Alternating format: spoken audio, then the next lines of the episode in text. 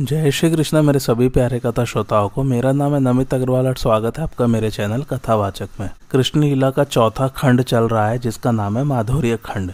आइए आज की कथा आरंभ करते हैं। नारद जी कहते हैं, मिथिलेश्वर, अब कौशल प्रदेश की गोपिकाओं का वर्णन सुनो।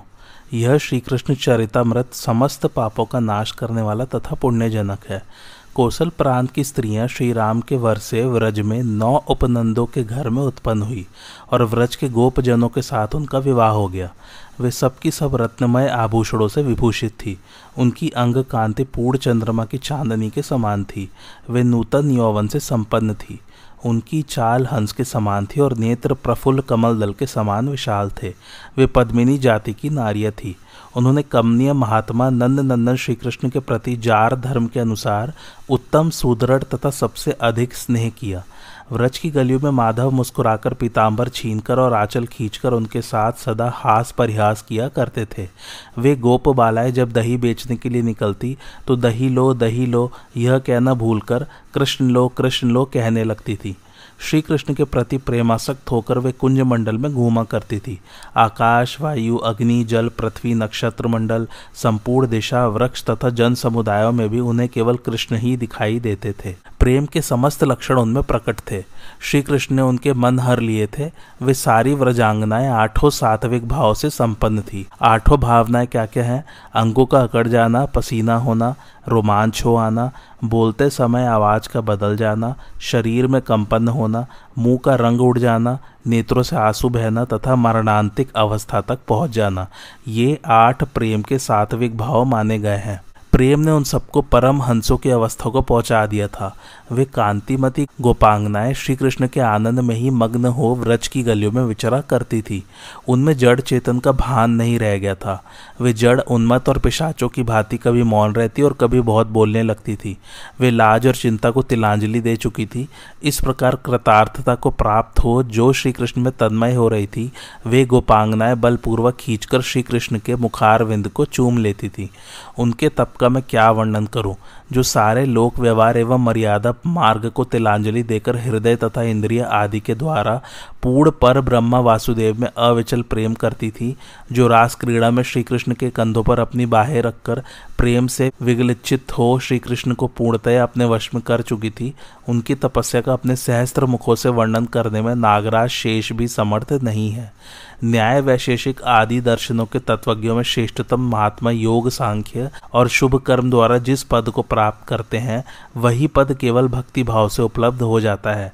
आदि देव श्रीहरि केवल भक्ति से ही वश में होते हैं। निश्चय ही इस विषय में सदा गोपियाँ ही प्रमाण है। उन्होंने कभी सांख्य और योग का अनुष्ठान नहीं किया, तथापि केवल प्रेम से ही वे भगवत स्वरूपता को प्राप्त हो गई। नारद जी कहते हैं, राजन, अब अयोध्या वासिनी गोपियों का वर्णन सुनो, जो चारों पदार्थों को देने वाला तथा साक्षात श्री कृष्ण की प्राप्ति कराने वाला सर्वोत्कृष्ट साधन है। सिंधु देश में चंपका नाम से प्रसिद्ध एक नगरी थी जिसमें धर्मपरायण विमल नामक राजा हुए थे। वे कुबेर के समान कोष से संपन्न तथा सिंह के समान मनस्वी थे। वे भगवान विष्णु के भक्त और प्रशांत चित्त महात्मा थे। वे अपनी अविचल भक्ति के कारण मूर्तिमान प्रहलाद से प्रतीत होते थे। उन भोपाल के छः हज़ार रानियाँ थीं। वे सबकी सब सुंदर रूप वाली तथा कमल नयनी थी, परंतु भाग्यवश वे वंध्या हो गई। मुझे किस पुण्य से उत्तम संतान की प्राप्ति होगी? ऐसा विचार करते हुए राजा विमल के बहुत वर्ष व्यतीत हो गए। एक दिन उनके यहाँ मुनिवर यागवल के पधारे। राजा ने उनको प्रणाम करके उनका विधिवत पूजन किया और फिर उनके सामने वे विनीत भाव से खड़े हो गए। नृपति शिरोमणि राजा को चिंता से आकुल देख सर्वज्ञ, सर्वविद तथा शांत स्वरूप महामुनि यागवल्के ने उनसे पूछा, राजन तुम दुर्बल क्यों हो गए हो? तुम्हारे हृदय में कौन सी चिंता खड़ी हो गई है? इस समय तुम्हारे राज्य के सातों अंगों में तो कुशल मंगल ही दिखाई देता है। विमल ने कहा, ब्राह्मण, आप अपनी तपस्या एवं दिव्य दृष्टि से क्या नहीं जानते हैं? तथापि आपकी आज्ञा का गौरव मानकर मैं अपना कष्ट बता रहा हूँ। मुनिश्रेष्ठ, मैं संतानहीनता के दुख से चिंतित हूँ। कौन सा तप और दान करूँ जिससे मुझे संतान की प्राप्ति हो? विमल की यह बात सुनकर यागवल के मुनि के नेत्र ध्यान में स्थित हो गए। वे मुनिश्रेष्ठ भूत और वर्तमान का चिंतन करते हुए दीर्घ काल तक ध्यान में मग्न रहे। यागवल के बोले, राजेंद्र, इस जन्म में तो तुम्हारे भाग्य में पुत्र नहीं है, परंतु नृपश्रेष्ठ तुम्हें पुत्रियाँ करोड़ों की संख्या में प्राप्त होंगी। राजा ने कहा मुनीन्द्र पुत्र के बिना कोई भी इस भूतल पर पूर्वजों के ऋण से मुक्त नहीं होता। पुत्रहीन के घर में सदा ही व्यथा बनी रहती है। उसे इस लोक या परलोक में कुछ भी सुख नहीं मिलता। यागवल के बोले, राजेंद्र, खेद न करो।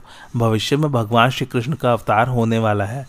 तुम उन्हीं को दहेज के साथ अपनी सब पुत्रियाँ समर्पित कर देना। नृपश्रेष्ठ, उसी कर्म से तुम देवताओं, ऋषियों तथा पितरों के ऋण से छूटकर परम मोक्ष प्राप्त कर लोगे। महामुनि का यह वचन सुनकर उस समय राजा को बड़ा हर्ष हुआ। उन्होंने महर्षि यागवल्के से पुनः अपना संदेह पूछा। राजा बोले, मुनीश्वर, कितने वर्ष बीतने पर किस देश में और किस कुल में साक्षात श्रीहरि अवतीर्ण होंगे? उस समय उनका रूप रंग क्या होगा? यागवल के बोले, महाभाव इस द्वापर युग के जो अवशेष वर्ष हैं, उन्हीं में तुम्हारे राज्य काल से 115 वर्ष व्यतीत होने पर यादवपुरी मथुरा में यदुकुल के भीतर भाद्रपद मास कृष्ण पक्ष बुधवार, रोहिणी नक्षत्र, हर्षण योग, वृष्ट लग्न, ववकरण और अष्टमी तिथि में आधी रात के समय चंद्रोदय काल में, जबकि सब कुछ अंधकार से आच्छन्न होगा। वसुदेव भवन में देवकी के गर्भ से साक्षात श्रीहरि का आविर्भाव होगा। ठीक उसी तरह जैसे यज्ञ में अरणी काष्ट से अग्नि का प्राकट्य होता है। भगवान के वक्षस्थल पर श्रीवत्स का चिन्ह होगा। उनकी अंग कांति मेघ के समान श्याम होगी। वे वनमाला से अलंकृत और अतीव सुंदर होंगे। पीताम्बरधारी कमल नयन तथा अवतार काल में चतुर्भुज होंगे। तुम उन्हें अपनी कन्याएँ देना। तुम्हारी आयु अभी बहुत है। तुम उस समय तक जीवित रहोगे, इसमें संशय नहीं है। नारद जी कहते, राजन, यो कहकर जब साक्षात महामुनि यागवल के चले गए, तब चंपका नगरी के स्वामी राजा विमल को बड़ा हर्ष हुआ। अयोध्या पूर्ववासिनी स्त्रियाँ श्री राम के वरदान से उनकी रानियों के गर्भ से पुत्री रूप में प्रकट हुई। वे सभी राजकन्याएँ बड़ी सुंदरी थीं। उन्हें विवाह के योग्य अवस्था में देखकर नरप शिरोमणि चंपकेश्वर को चिंता हुई। उन्होंने यागवल के जी की बात को याद करके दूत से कहा, दूत तुम मथुरा जाओ और वहाँ शूरपुत्र वसुदेव के सुंदर घर तक पहुंचकर देखो। वसुदेव का कोई बहुत सुंदर पुत्र होगा। उसके वक्षस्थल में श्रीवत्स का चिन्ह होगा। अंग कांति मेघमाला की भांति श्याम होगी तथा वह वनमालाधारी एवं चतुर्भुज होगा। यदि ऐसी बात हो तो मैं उसके हाथ में अपनी समस्त सुंदरी कन्याएँ दे दूँगा। महाराज विमल की बात सुनकर वह दूत मथुरापुरी में गया और मथुरा के बड़े बड़े लोगों से उसने सारी अभीष्ट बातें पूछी। उसकी बात सुनकर मथुरा के बुद्धिमान लोग, जो कंस से डरे हुए थे। उस दूत को एकांत में ले जाकर उसके कान में बहुत धीमे स्वर से बोले, वसुदेव के जो बहुत से पुत्र हुए, वे कंस के द्वारा मारे गए। एक छोटी सी कन्या बच गई थी, किंतु वह भी आकाश में उड़ गई। वसुदेव यहीं रहते हैं, किंतु पुत्रों से बिछड़ जाने के कारण उनके मन में बड़ा दुख है। इस समय जो बात तुम हम लोगों से पूछ रहे हो, उसे और कहीं ना कहना, क्योंकि इस नगर में कंस का भय है। मथुरापुरी में जो वसुदेव की संतान के संबंध में कोई बात करता है, उसे उनके आठवें पुत्र का शत्रु कंस भारी दंड देता है। जनसाधारण की यह बात सुनकर दूत चंपका पुरी में लौट गया। वहाँ जाकर राजा से उसने वह अद्भुत संवाद कह सुनाया। दूत बोला, महाराज मथुरा में शूरपुत्र वसुदेव अवश्य है, किंतु संतानहीन होने के कारण अत्यंत दीन की भांति जीवन व्यतीत कर रहे हैं। सुना है कि पहले उनके अनेक पुत्र हुए थे जो कंस के हाथ से मारे गए हैं। एक कन्या बची थी, किंतु वह भी कंस के हाथ से छूटकर आकाश में उड़ गई। यह वृत्तांत सुनकर मैं यदुपुरी से धीरे धीरे बाहर निकला। वृंदावन में कालिंदी के सुंदर एवं रमणीय तट पर विचरते हुए मैंने लताओं के समूह में अकस्मात एक शिशु देखा। गोपों के मध्य दूसरा कोई ऐसा बालक नहीं था जिसके लक्षण उसके समान हो। उस बालक के वक्षस्थल पर श्रीवत्स का चिन्ह था। उसकी अंग कांति मेघ के समान श्याम थी और वह वनमाला धारण किए अत्यंत सुंदर दिखाई देता था। परंतु अंतर इतना ही है कि उस गोप बालक के दो ही बाहें थी और आपने वसुदेव कुमार श्रीहरि को चतुर्भुज बताया था। बताइए, अब क्या करना चाहिए? क्योंकि मुनि की बात झूठी नहीं हो सकती। जहाँ जहाँ जिस तरह आपकी इच्छा हो, उसके अनुसार वहाँ वहाँ मुझे भेजिए। राजा विमल जब इस प्रकार विस्मित होकर विचार कर रहे थे, उसी समय हस्तिनापुर से सिंधु देश को जीतने के लिए भीष्म आए। विमल बोले, महाबुद्धिमान भीष्म जी पहले यागवल के जी ने मुझसे कहा था कि मथुरा में साक्षात श्रीहरि वसुदेव की पत्नी देवकी के गर्भ से प्रकट होंगे। इसमें संशय नहीं है। परंतु इस समय वसुदेव की यहाँ परमेश्वर श्रीहरि का प्राकट्य नहीं हुआ है। साथ ही ऋषि की बात झूठी हो नहीं सकती। अतः इस समय मैं अपनी कन्याओं का दान किसके हाथ में करूँ? आप साक्षात महाभागवत हैं और पूर्वा पर की बातें जानने वालों में सबसे श्रेष्ठ हैं। बचपन से ही आपने इंद्रियों पर विजय पाई है। आप वीर, धनुर्धर एवं वसुओं में श्रेष्ठ हैं। इसलिए यह बताइए कि अब मुझे क्या करना चाहिए। गंगा नंदन भीष्म जी महान भगवत भक्त, विद्वान, दिव्य दृष्टि से संपन्न, धर्म के तत्वज्ञ तथा श्री कृष्ण के प्रभाव को जानने वाले थे। उन्होंने राजा विमल से कहा, राजन, यह एक गुप्त बात है, जिसे मैंने वेद व्यास जी के मुँह से सुनी थी। यह प्रसंग समस्त पापों को हर लेने वाला पुण्यप्रद तथा हर्षवर्धक है। इसे सुनो। परिपूर्णतम भगवान श्री हरि देवताओं की रक्षा तथा दैत्यों का वध करने के लिए वसुदेव के घर में अवतीर्ण हुए हैं। किंतु आधी रात के समय वसुदेव कंस के भय से उस बालक को लेकर तुरंत गोकुल चले गए और वहाँ अपने पुत्र को यशोदा की शैया पर सुलाकर यशोदा और नंद की पुत्री माया को साथ ले मथुरापुरी में लौट आए। इस प्रकार श्री कृष्ण गोकुल में गुप्त रूप से पलकर बड़े हुए हैं। यह बात दूसरे कोई भी मनुष्य नहीं जानते। वही गोपाल, वेशधारी, श्रीहरि, वृंदावन में ग्यारह बारह वर्षों तक गुप्त रूप से वास करेंगे, फिर कंस दैत्य का वध करके प्रकट हो जाएँगे। अयोध्यापुर वासिनी जो नारिया श्री रामचंद्र जी के वर से गोपी भाव को प्राप्त हुई हैं, वे सब तुम्हारी पत्नियों के गर्भ से सुंदरी कन्याओं के रूप में उत्पन्न हुई है। तुम उन गूढ़ रूप में विद्यमान देवादिदेव श्री कृष्ण को अपनी समस्त कन्याएँ अवश्य दे दो। इस कार्य में कदापि विलंब न करो, क्योंकि यह शरीर काल के अधीन है। यो कहकर जब सर्वज्ञ भीष्म जी हस्तिनापुर को चले गए, तब राजा विमल ने नंदन नंदन के पास अपना दूत भेजा। नाराजी कहते राजन, तदंतर दूत पुनः सिंधु देश से मथुरा मंडल में आया। वृंदावन में विचरते हुए यमुना के तट पर उसको श्री कृष्ण का दर्शन हुआ। एकांत में श्री कृष्ण को प्रणाम करके दोनों हाथ जोड़कर और उनकी परिक्रमा करके उसने कहा सिंधु देश में जो चंपका नाम से प्रसिद्ध इंद्रपुरी के समान सुंदर नगरी है, उसके पालक राजा विमल देवराज इंद्र के समान ऐश्वर्यशाली हैं। उनकी चित्तवृत्ति सदा आपके चरणार विंदों में लगी रहती है। उन्होंने आपकी प्रसन्नता के लिए सदा सैकड़ों यज्ञों का अनुष्ठान किया है, तथा दान, तप, ब्राह्मण सेवा, तीर्थ सेवन और जप आदि किए हैं। उनके इन उत्तम साधनों को निमित्त बनाकर आप उन्हें अपना सर्वोत्कृष्ट दर्शन अवश्य दीजिए। उनकी बहुत सी कन्याएँ हैं, जो प्रफुल्ल कमल दल के समान विशाल नेत्रों से सुशोभित है और आप पूर्ण परमेश्वर को पति रूप में अपने निकट पाने के शुभ अवसर की प्रतीक्षा करती हैं। वे राजकुमारी सदा आपकी प्राप्ति के लिए नियमों और व्रतों के पालन में तत्पर हैं तथा आपके चरणों की सेवा से उनके तन मन निर्मल हो गए हैं। व्रज के देवता, आप अपना उत्तम और अद्भुत दर्शन देकर उन सब राजकन्याओं का पाणी ग्रहण कीजिए। इस समय आपके समक्ष जो यह कर्तव्य प्राप्त हुआ है, इसका विचार करके आप सिंधु देश में चलिए और वहाँ के लोगों को अपने पावन दर्शन से विशुद्ध कीजिए। उस दूत की यह बात सुनकर भगवान श्री हरि बड़े प्रसन्न हुए और क्षण भर में दूत के साथ ही चंपकापुरी में जा पहुँचे। उस समय राजा विमल का महान यज्ञ चालू था। उसमें वेद मंत्रों की ध्वनि गूंज रही थी। दूत सहित भगवान श्रीकृष्ण सहसा आकाश से उस यज्ञ में उतरे। वक्षस्थल में श्रीवत्स के चिन्ह से सुशोभित मेघ के समान श्याम कांतिधारी सुंदर वनमाला अलंकृत पीत पटावरत कमल नयन श्रीहरि को यज्ञ भूमि में आया देख। राजा विमल सहसा उठकर खड़े हो गए और प्रेम से विवल हो। दोनों हाथ जोड़े उनके चरणों के समीप गिर पड़े। उस समय उनके अंग अंग में रोमांच हो आया था।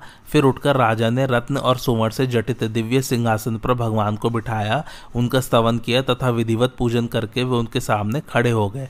खिड़कियों से झाँक कर देखती हुई सुंदरी राजकुमारियों की ओर दृष्टिपात करके माधव श्री कृष्ण ने मेघ के समान गंभीर वाणी में राजा विमल से कहा, भगवान बोले, महामते, तुम्हारे मन में जो वांछनीय हो, वह वर मुझसे मांगो। महामुनि यागवल्क के वचन से ही इस समय तुम्हें मेरा दर्शन हुआ है। विमल ने कहा देव देव मेरा मन आपके चरणार विद में भ्रमर होकर निवास करे, यही मेरी इच्छा है। इसके सिवा दूसरी कोई अभिलाषा कभी मेरे मन में नहीं होती। यो कहकर राजा विमल ने अपना सारा कोष और महान वैभव, हाथी, घोड़े एवं रथों के साथ श्री कृष्ण अर्पण कर दिया। अपने आप को भी उनके चरणों की भेंट कर दिया। अपनी समस्त कन्याओं को विधि पूर्वक श्रीहरि के हाथों में समर्पित करके भक्ति विवल राजा विमल ने श्री कृष्ण को नमस्कार किया। उस समय जनमंडल में जय जयकार का शब्द गूंज उठा और आकाश में खड़े हुए देवताओं ने वहाँ दिव्य पुष्पों की वर्षा की। फिर उसी समय राजा विमल को भगवान श्री कृष्ण का सारूप्य प्राप्त हो गया। उनकी अंग कांति कामदेव के समान प्रकाशित हो उठी, शत सूर्यों के समान तेज धारण किए वे दिशा मंडल को उद्भासित करने लगे। उस यज्ञ में उपस्थित संपूर्ण मनुष्य के देखते देखते पत्नियों सहित राजा विमल गरुड़ पर आरूढ़ हो भगवान श्री गरुण ध्वज को नमस्कार करके बैकुंठ लोक में चले गए।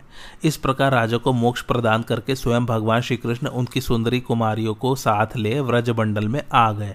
वहाँ रमणी काम वन में जो दिव्य मंदिरों से सुशोभित था, वे सुंदरी कृष्ण प्रियाएँ आकर रहने लगी और भगवान के साथ कंदुक क्रीड़ा से मन बहलाने लगी। जितनी संख्या में वे श्री कृष्ण प्रिय सखियाँ थी, उतने ही रूप धारण करके सुंदर व्रजराज श्री कृष्ण रास मंडल में उनका मनोरंजन करते हुए विराजमान हुए। उस रास मंडल में उन विमल कुमारियों के नेत्रों से जो आनंद जनित जल बिंदु च्युत होकर गिरे, उन सबसे वहाँ विमल कुंड नामक तीर्थ प्रकट हो गया जो सब तीर्थों में उत्तम है। विमल कुंड का दर्शन करके उसका जल पीकर तथा उसमें स्नान पूजन करके मनुष्य मेरु पर्वत के समान विशाल पाप को भी नष्ट कर डालता और गोलोक धाम में जाता है। जो मनुष्य अयोध्या वासिनी गोपियों के इस कथानक को सुनेगा, वह योगी दुर्लभ परम धाम गोलोक में जाएगा। नाराजी कहते हैं मिथिलेश्वर, अब यज्ञ सीता स्वरूपा गोपियों का वर्णन सुनो, जो सब पापों को हर लेने वाला पुण्यदायक कामना पूर्वक तथा मंगल का धाम है। दक्षिण दिशा में उशीनर नाम से प्रसिद्ध एक देश है, जहाँ एक समय दस वर्षों तक इंद्र ने वर्षा नहीं की। उस देश में जो गोधन से संपन्न गोप थे, वे अनावृष्टि के भय से व्याकुल हो अपने कुटुंब और गोधनों के साथ व्रजमंडल में आ गए। नंदराज की सहायता से वे पवित्र वृंदावन में यमुना के सुंदर एवं सुरम्य तट पर वास करने लगे। भगवान श्री राम के वर्ष यज्ञ सीता स्वरूपा गोपांगनाएँ उन्हीं के घरों में उत्पन्न हुई। उन सबके शरीर दिव्य थे तथा वे दिव्य यौवन से विभूषित थी। एक दिन वे सुंदर श्रीकृष्ण का दर्शन करके मोहित हो गई और श्रीकृष्ण की प्रसन्नता के लिए कोई व्रत पूछने के उद्देश्य से श्री राधा के पास गई। गोपिया बोली, दिव्य स्वरूपे, कमल लोचने वृष भानु नंदनी श्री राधे, आप हमें श्री कृष्ण की प्रसन्नता के लिए कोई शुभ व्रत बताएँ, जो देवताओं के लिए भी अत्यंत दुर्लभ है। वे श्री नंद नंदन तुम्हारे वश में रहते हैं। राधे, तुम विश्व मोहिनी हो और संपूर्ण शास्त्रों के अर्थ ज्ञान में पारंगत भी हो। राधा ने कहा, प्यारी बहनों श्री कृष्ण की प्रसन्नता के लिए तुम सब एकादशी व्रत का अनुष्ठान करो। उससे साक्षात श्रीहरि तुम्हारे वश में हो जाएँगे, इसमें संशय नहीं है।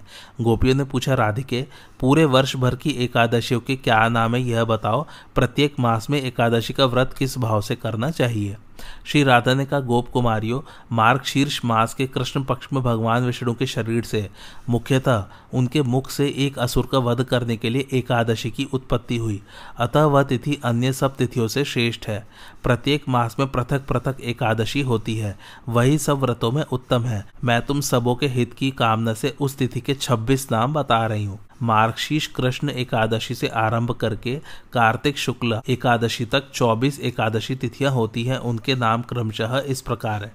उत्पन्ना, मोक्षा, सफला, पुत्रदा, षटतिला, जया, विजया, आमलकी, पापमोचनी, कामदा, वरुथिनी, मोहिनी, अपरा, निर्जला, योगिनी, देवशयनी, कामिनी, पवित्रा, अजा, पद्मा, इंद्रा, पापांकुशा, रमा तथा प्रबोधिनी।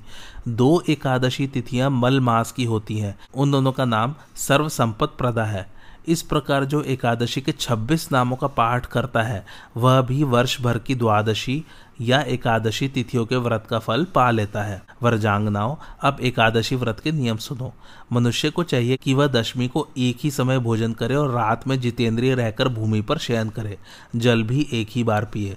धुला हुआ वस्त्र पहने और तन मन से अत्यंत निर्मल रहे। फिर ब्राह्मा मुहूर्त में उठकर एकादशी को श्रीहरि के चरणों में प्रणाम करे। तदंतर शौचादि से निवृत्त हो स्नान करे। कुएँ का स्नान सबसे निम्न कोटि का है, बावड़ी का स्नान मध्यम कोटि का है, तालाब और पोखरे का स्नान उत्तम श्रेणी में गिना गया है और नदी का स्नान उससे भी उत्तम है। इस प्रकार स्नान करके व्रत करने वाला नर श्रेष्ठ क्रोध और लोभ का त्याग करके उस दिन नीचो और पाखंडी मनुष्य से बात न करे, जो असत्यवादी, ब्राह्मण, निंदक, दुराचारी, अगम्य स्त्री के साथ समागम में रत रहने वाले, परधनहारी, परस्त्रीगामी, दुर्व्रत तथा मर्यादा का भंग करने वाले हैं, उनसे भी व्रती मनुष्य बात न करे। मंदिर में भगवान केशव का पूजन करके वहाँ नैवेद्य लगवाएँ और भक्ति युक्त चित्त से दीप दान करे। ब्राह्मणों से कथा सुनकर उन्हें दक्षिणा दे, रात को जागरण करे और श्री कृष्ण संबंधी पदों का गान एवं कीर्तन करे। वैष्णव व्रत, अर्थात एकादशी का पालन करना हो तो दशमी को कासे का पात्र, मांस, मसूर, कोदो, चना, साग, शहद, पराया, अन्न, दोबारा भोजन, इन दस वस्तुओं को त्याग दे। जुए का खेल, निद्रा, मद्यपान, दंत धावन पर निंदा चुगली, चोरी, हिंसा, रति, क्रोध और असत्य भाषण, एकादशी को इन ग्यारह वस्तुओं का त्याग कर देना चाहिए। कासे का पात्र, मांस, शहद, तेल मिथ्या भोजन पिट्ठी। साठी का चावल और मसूर आदि का द्वादशी को सेवन न करें। इस विधि से उत्तम एकादशी व्रत का अनुष्ठान करें। गोपिया बोली, परम बुद्धिमती श्री राधे, एकादशी व्रत का समय बताओ। उससे क्या फल होता है यह भी कहो तथा एकादशी के महात्म्य का भी यथार्थ रूप से वर्णन करो। राधा ने कहा, यदि दशमी पचपन घड़ी तक देखी जाती हो तो वह एकादशी त्याज्य है। फिर तो द्वादशी को ही उपवास करना चाहिए। यदि पल भर भी दशमी से वेद प्राप्त हो तो वह संपूर्ण एकादशी तिथि त्याग देने योग्य है। ठीक उसी तरह जैसे मदिरा की एक बूंद भी पड़ जाए तो गंगा जल से भरा हुआ कलश त्याज्य हो जाता है। यदि एकादशी बढ़कर द्वादशी के दिन भी कुछ काल तक विद्यमान हो तो दूसरे दिन वाली एकादशी ही व्रत के योग्य है। पहली एकादशी को उस व्रत में उपवास नहीं करना चाहिए। व्रजांगनाओं, अब मैं तुम्हें इस एकादशी व्रत का फल बता रही हूँ, जिसके श्रवण मात्र से वाजपेय यज्ञ का फल मिलता है। जो अट्ठासी हज़ार ब्राह्मणों को भोजन कराता है, उसको जिस फल की प्राप्ति होती है, उसी को एकादशी का व्रत करने वाला मनुष्य उस व्रत के पालन मात्र से पा लेता है। जो समुद्र और वनों सहित सारी वसुंधरा का दान करता है, उसे प्राप्त होने वाले पुण्य से भी हज़ार गुना पुण्य एकादशी के महान व्रत का अनुष्ठान करने से सुलभ हो जाता है। जो पाप पंख से भरे हुए संसार सागर में डूबे हैं, उनके उद्धार के लिए एकादशी का व्रत ही सर्वोत्तम साधन है। रात्रि काल में जागरण पूर्वक एकादशी व्रत का पालन करने वाला मनुष्य यदि सैकड़ों पापों से युक्त हो तो भी यमराज के रौद्र रूप का दर्शन नहीं करता। जो द्वादशी को तुलसी दल से भक्ति पूर्वक श्रीहरि का पूजन करता है, वह जल से कमल पत्र की भांति पाप से लिप्त नहीं होता। सहस्त्रों अश्वमेध तथा सैकड़ों राजसूय यज्ञ भी एकादशी के उपवास की सोलहवीं कला के बराबर नहीं हो सकते। एकादशी का व्रत करने वाला मनुष्य मात्र कुल की दस, पितृ कुल की दस तथा पत्नी के कुल की दस पीढ़ियों का उद्धार कर देता है। जैसी शुक्ल पक्ष की एकादशी है, वैसी ही कृष्ण पक्ष की भी है। दोनों का समान फल है। दुधारू गाय जैसी सफ़ेद, वैसी काली। दोनों का दूध एक सा ही होता है। मेरू और मंदराचल के बराबर बड़े बड़े सौ जन्मों के पाप एक और और एक ही एकादशी का व्रत दूसरी ओर हो तो वह उन पर्वतोपम पापों को उसी प्रकार जलाकर भस्म कर देती है, जैसे आग के चिंगारी, रुई के ढेर को दग्ध कर देती है। गोपांगनाओं विधि पूर्वक हो या अविधि पूर्वक यदि द्वादशी को थोड़ा सा भी दान कर दिया जाए तो वह मेरू पर्वत के समान महान हो जाता है। जो एकादशी के दिन भगवान विष्णु की कथा सुनता है, वह सात द्वीपों से युक्त पृथ्वी के दान का फल पाता है। यदि मनुष्य शंखोद्धार तीर्थ में स्नान करके गदाधर देव के दर्शन का महान पुण्य संचित कर ले तो भी वह पुण्य एकादशी के उपवास की सोलहवीं कला की भी समानता नहीं कर सकता। प्रभास, कुरुक्षेत्र, केदार, बद्रिकाश्रम, काशी तथा सुकर क्षेत्र में चंद्र ग्रहण सूर्य ग्रहण तथा चार लाख संक्रांतियों के अवसर पर मनुष्य द्वारा जो दान किया गया हो, वह भी एकादशी के उपवास की सोलहवीं कला के बराबर नहीं है। गोपियों, जैसे नागों में शेष, पक्षियों में गरुण देवताओं में विष्णु, वर्णों में ब्राह्मण, वृक्षों में पीपल तथा पत्रों में तुलसी दल सबसे श्रेष्ठ है, उसी प्रकार व्रतों में एकादशी तिथि सर्वोत्तम है। जो मनुष्य दस हज़ार वर्षों तक घोर तपस्या करता है, उसके समान फल वह मनुष्य भी पा लेता है, जो एकादशी का व्रत करता है। व्रजांगनाओं इस प्रकार मैंने तुमसे एकादशियों के फल का वर्णन किया। अब तुम शीघ्र इस व्रत को आरंभ करो बताओ अब और क्या सुनना चाहती हो? श्री नारा जी कहते हैं, अब पुलिंद, अर्थात कोल भील जाति की स्त्रियों जो गोपी भाव को प्राप्त हुई थी, मैं वर्णन करता हूँ। यह वर्णन समस्त पापों का अपहरण करने वाला पुण्यजनक, अद्भुत और भक्ति भाव को बढ़ाने वाला है। विंध्याचल के वन में कुछ पुलिंद निवास करते थे। वे उद्भट योद्धा थे और केवल राजा का धन लूटते थे। गरीबों की कोई चीज़ कभी नहीं छूते थे।